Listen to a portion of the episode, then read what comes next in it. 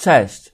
Jakiś czas temu nagrałem odcinek, w którym siedział tutaj obok mnie taki wielki, żółty, puchaty miś. I w tamtym odcinku pastwiłem się odrobinę nad ewaluacją szkoleń, a szczególnie nad modelem Kirkpatricka i modelem Roy Philipsów. No, dzisiaj przyszedł czas na drugą część tego filmu, na tą, gdzie chciałbym podzielić się z Wami moimi przemyśleniami na temat tego, jak możemy podchodzić inaczej do ewaluacji szkoleń. Więc jeśli temat Was interesuje, no to zostańcie ze mną, bo dzisiaj przechodzimy na jasną stronę mocy w ewaluacji. Zaczynamy!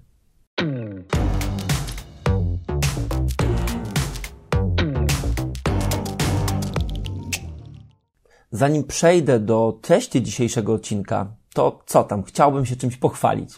Dzisiejszy odcinek, jak również ten poprzedni, gdzie siedział tutaj ze mną miś, bazuje na artykule, który lada chwila ukaże się w czasopiśmie HR Business Partner, no, w którym właśnie opisuje swoje przemyślenia na temat ewaluacji szkoleń. Więc jeśli prenumerujecie to czasopismo, to też rozszerzenie tego odcinka, no możecie właśnie tam znaleźć w formie tekstowej. No ale przejdźmy do tematu y, dzisiejszego odcinka. Do kilku takich refleksji, które wydają mi się kluczowe na temat ewaluacji szkoleń.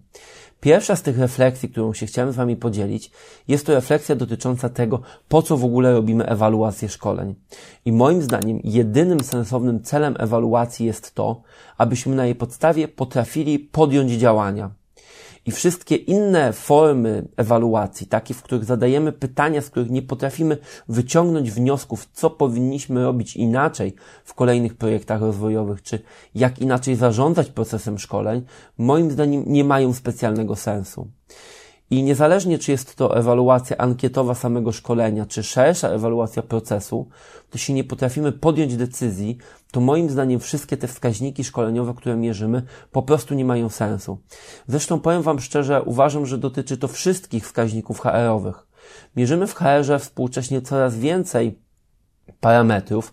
Natomiast kiedy przeglądam dashboardy HR-owe różnych firm, to widzę, że tak naprawdę na podstawie bardzo niewielu wskaźników umiałbym wyciągnąć jakieś sensowne wnioski.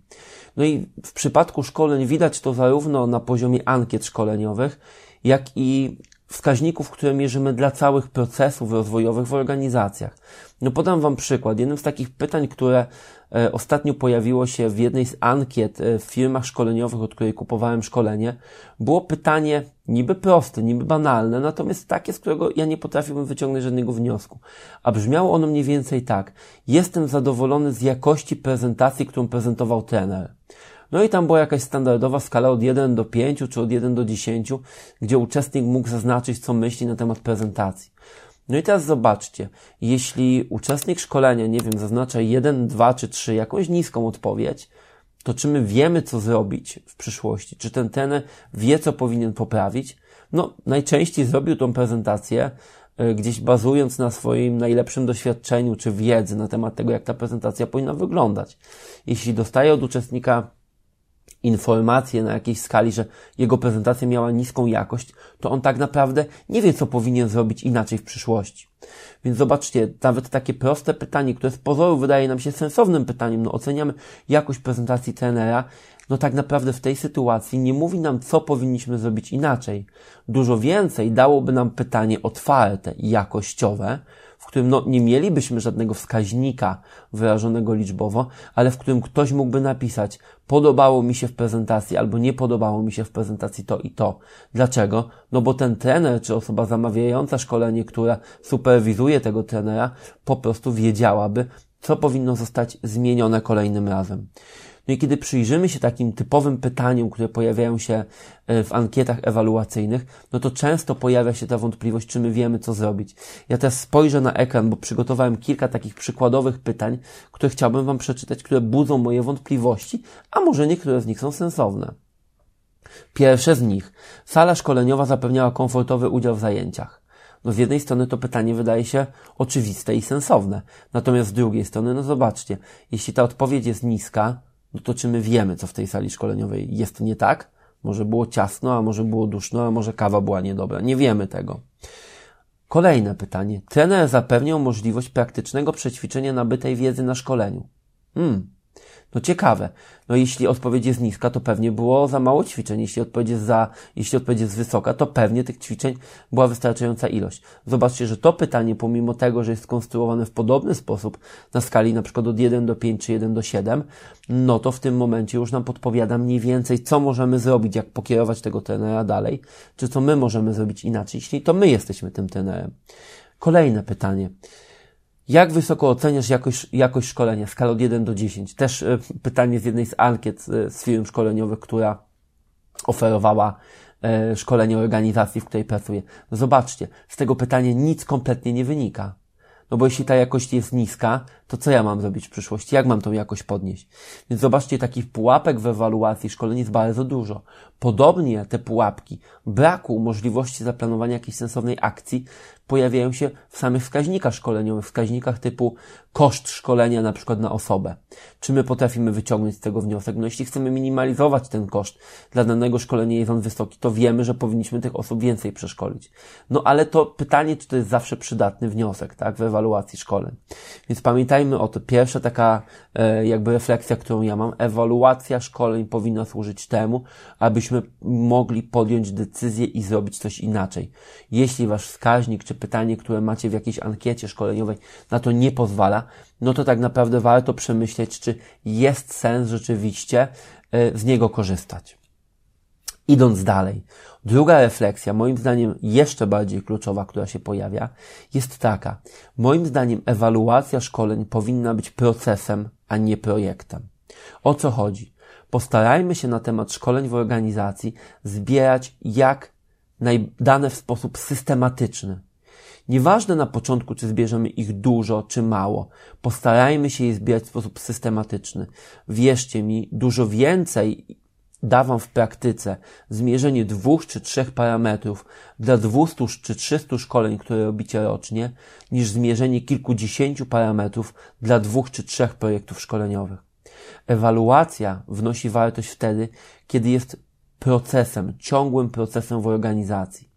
Oczywiście w projektach, które są kluczowe, które na przykład dotyczą kluczowej kadry menedżerskiej, możecie zaprojektować sobie dodatkowe działania ewaluacyjne, które będą miały proje e, charakter projektowy i będą działy się tylko w ramach tego konkretnego programu rozwojowego. Natomiast generalnie dużo więcej wyciągniecie z ewaluacji wtedy, kiedy będziecie mierzyć w sposób systematyczny. Nawet jeśli mierzycie jedną rzecz, nieważne, ale róbcie to dla wszystkich projektów szkoleniowych, które macie w organizacji. To Wam daje wtedy niesamowite narzędzie porównywania ze sobą projektów, porównywania dostawców, porównywania trenerów, którzy prowadzą poszczególne projekty szkoleniowe. Więc taka mm, mocna rada, przemyślenie, które mi się pojawiło po e, no, wdrażaniu e, ewaluacji w różnych firmach, ale też e, zasięgnięciu literatury i opinii moich znajomych, którzy pracują w tej branży bardzo długo, to jest to, abyśmy robili z ewaluacji proces, a nie jednorazowe działanie projektowe. Oczywiście, tak jak wspomniałem, w kluczowych projektach zawsze możecie sobie tą ewaluację rozbudować. To jest oczywiste. Kolejną rzeczą, która moim zdaniem jest bardzo istotna i może przenieść Waszą ewaluację e, projektów rozwojowych w organizacji na wyższy poziom, to jest spojrzenie w tej ewaluacji nie tylko na samo szkolenie, ale na cały proces dostarczania szkoleń. Większość organizacji współczesnych, które chcą być efektywne, jest zarządzana procesowo.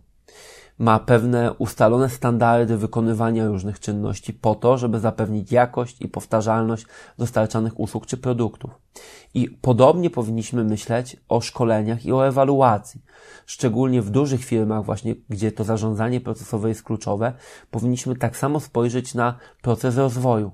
Proces rozwoju, jak każdy inny, dostarcza pewną wartość dla innych procesów w organizacji, bo te inne procesy są klientami procesu rozwojowego.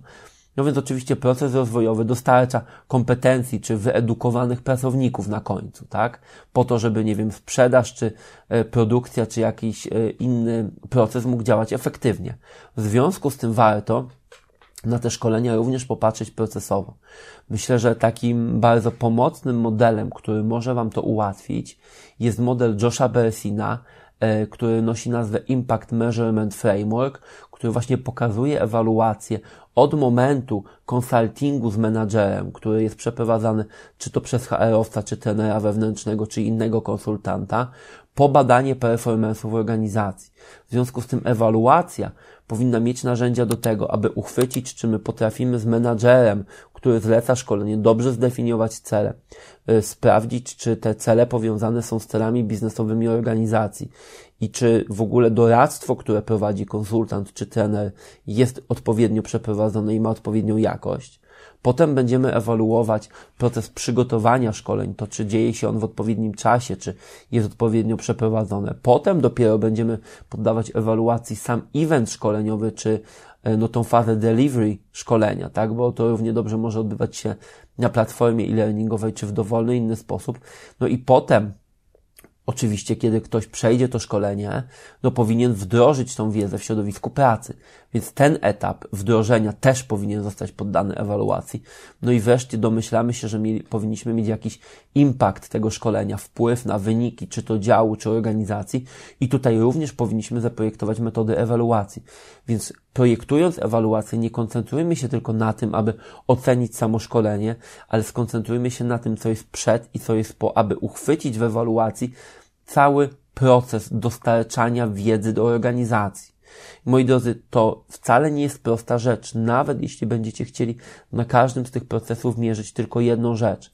Natomiast to pozwoli Wam zewaluować cały proces i wiedzieć, czy jeśli nie macie tego efektu, którego spodziewaliście się na końcu, to gdzie tak naprawdę powstał problem i co powinniście zrobić, no aby rzeczywiście podnieść jakość procesu szkoleniowego w organizacji.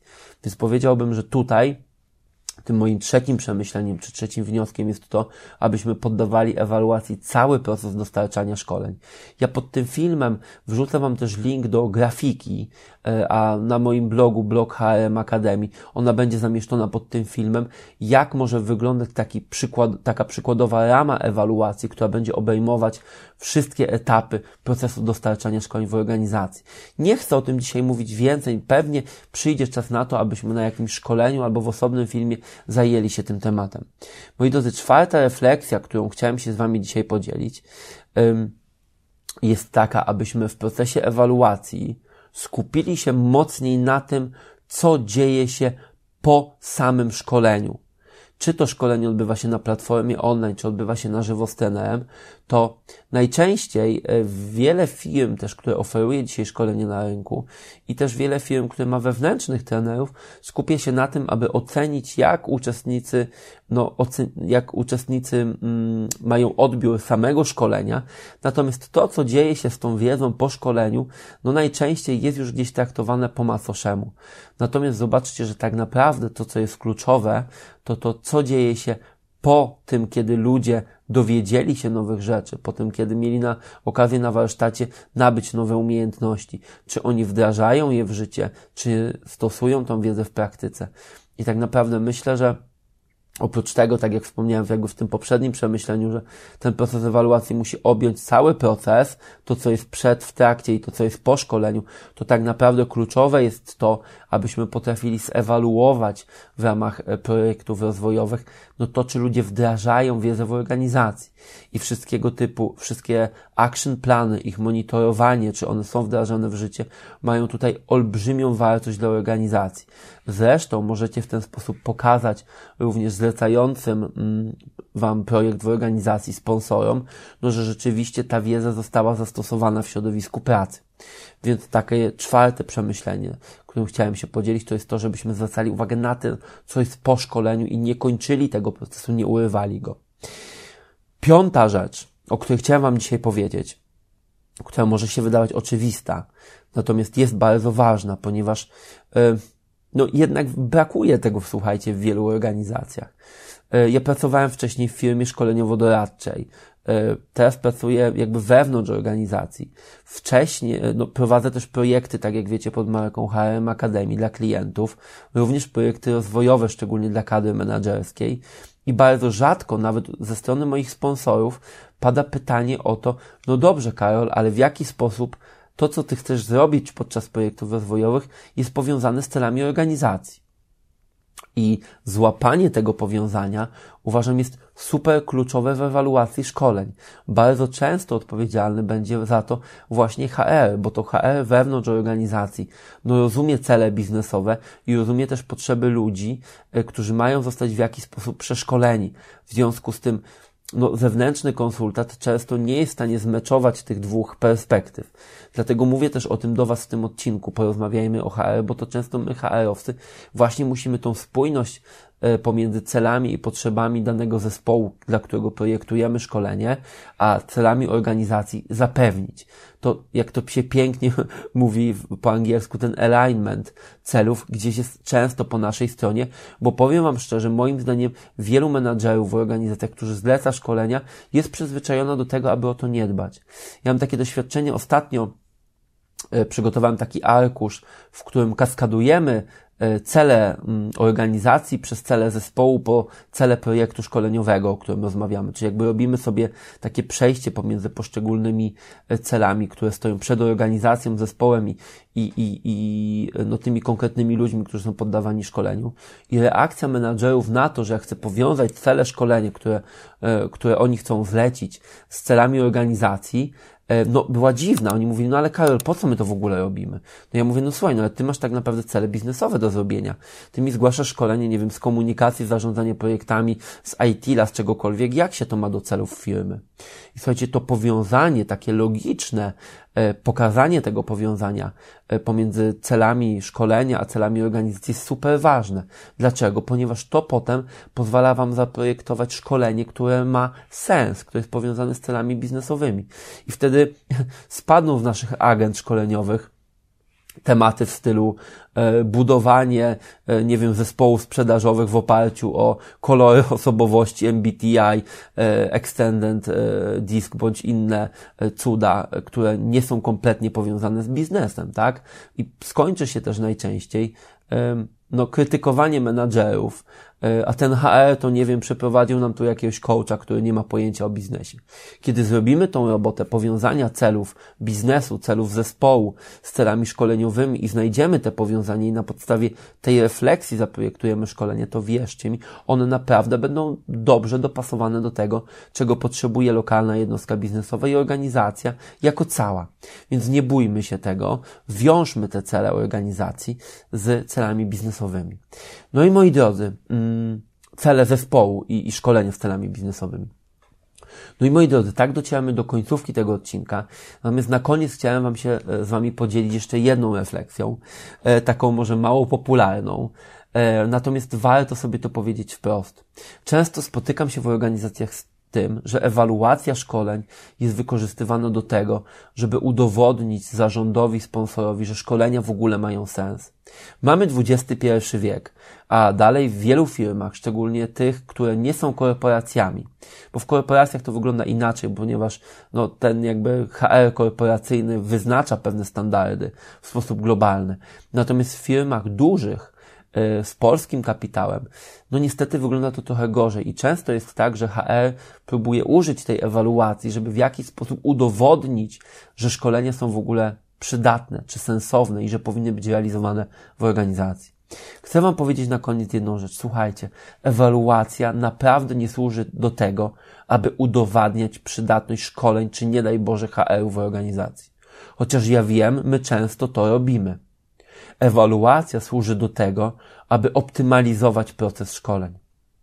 Jeśli wasz prezes, zarząd czy właściciel firmy nie wierzy w to, że szkolenia są potrzebne i że rozwój pracowników jest ważny, żeby zdobywać przewagę konkurencyjną, to wierzcie mi, żadna ewaluacja, nawet najlepiej zaprojektowana, go do tego po prostu nie przekona. Natomiast pamiętajmy o tym, że HR, ja też pisałem o tym yy, i mówiłem yy, w poprzednim odcinku pisałem w tekście, o którym wspomniałem w HR Business Partnerze. HR jest centrum kosztów i zaakceptujmy to. I działania ewaluacyjne nie służą do tego, aby udowodnić, że HR zarobił pieniądze dla organizacji. One służą do tego, abyśmy optymalizowali swój budżet HR-owy, abyśmy wydawali go lepiej, abyśmy potrafili za te same pieniądze zrobić więcej szkoleń, które mają większy wpływ na organizację, które są po prostu lepsze i lepiej dopasowane. Tylko tyle, ale tak naprawdę aż tyle. I nie porywajmy się na to, że HR ma wykazać na poziom, na podstawie ewaluacji, że nie wiem, zarobił pieniądze dla organizacji i ma zwrot z inwestycji na poziomie 600%. To naprawdę nie ma sensu. Róbmy dobrą ewaluację, która pozwala nam optymalizować i poprawiać proces szkoleń. I moi drodzy, to tyle ode mnie na dzisiaj. Jestem bardzo ciekawy, co o tym myślicie. Czy się ze mną zgadzacie, czy nie zgadzacie. Komentujcie, krytykujcie, wchodźcie w polemikę, bo to buduje wspólnie naszą wiedzę. A za dzisiaj Wam bardzo dziękuję. Mam prośbę, zasubskrybujcie ten kanał, zostawcie łapkę w górę, podzielcie się filmem i dobrą nowiną dalej. Dzięki i do zobaczenia. Cześć!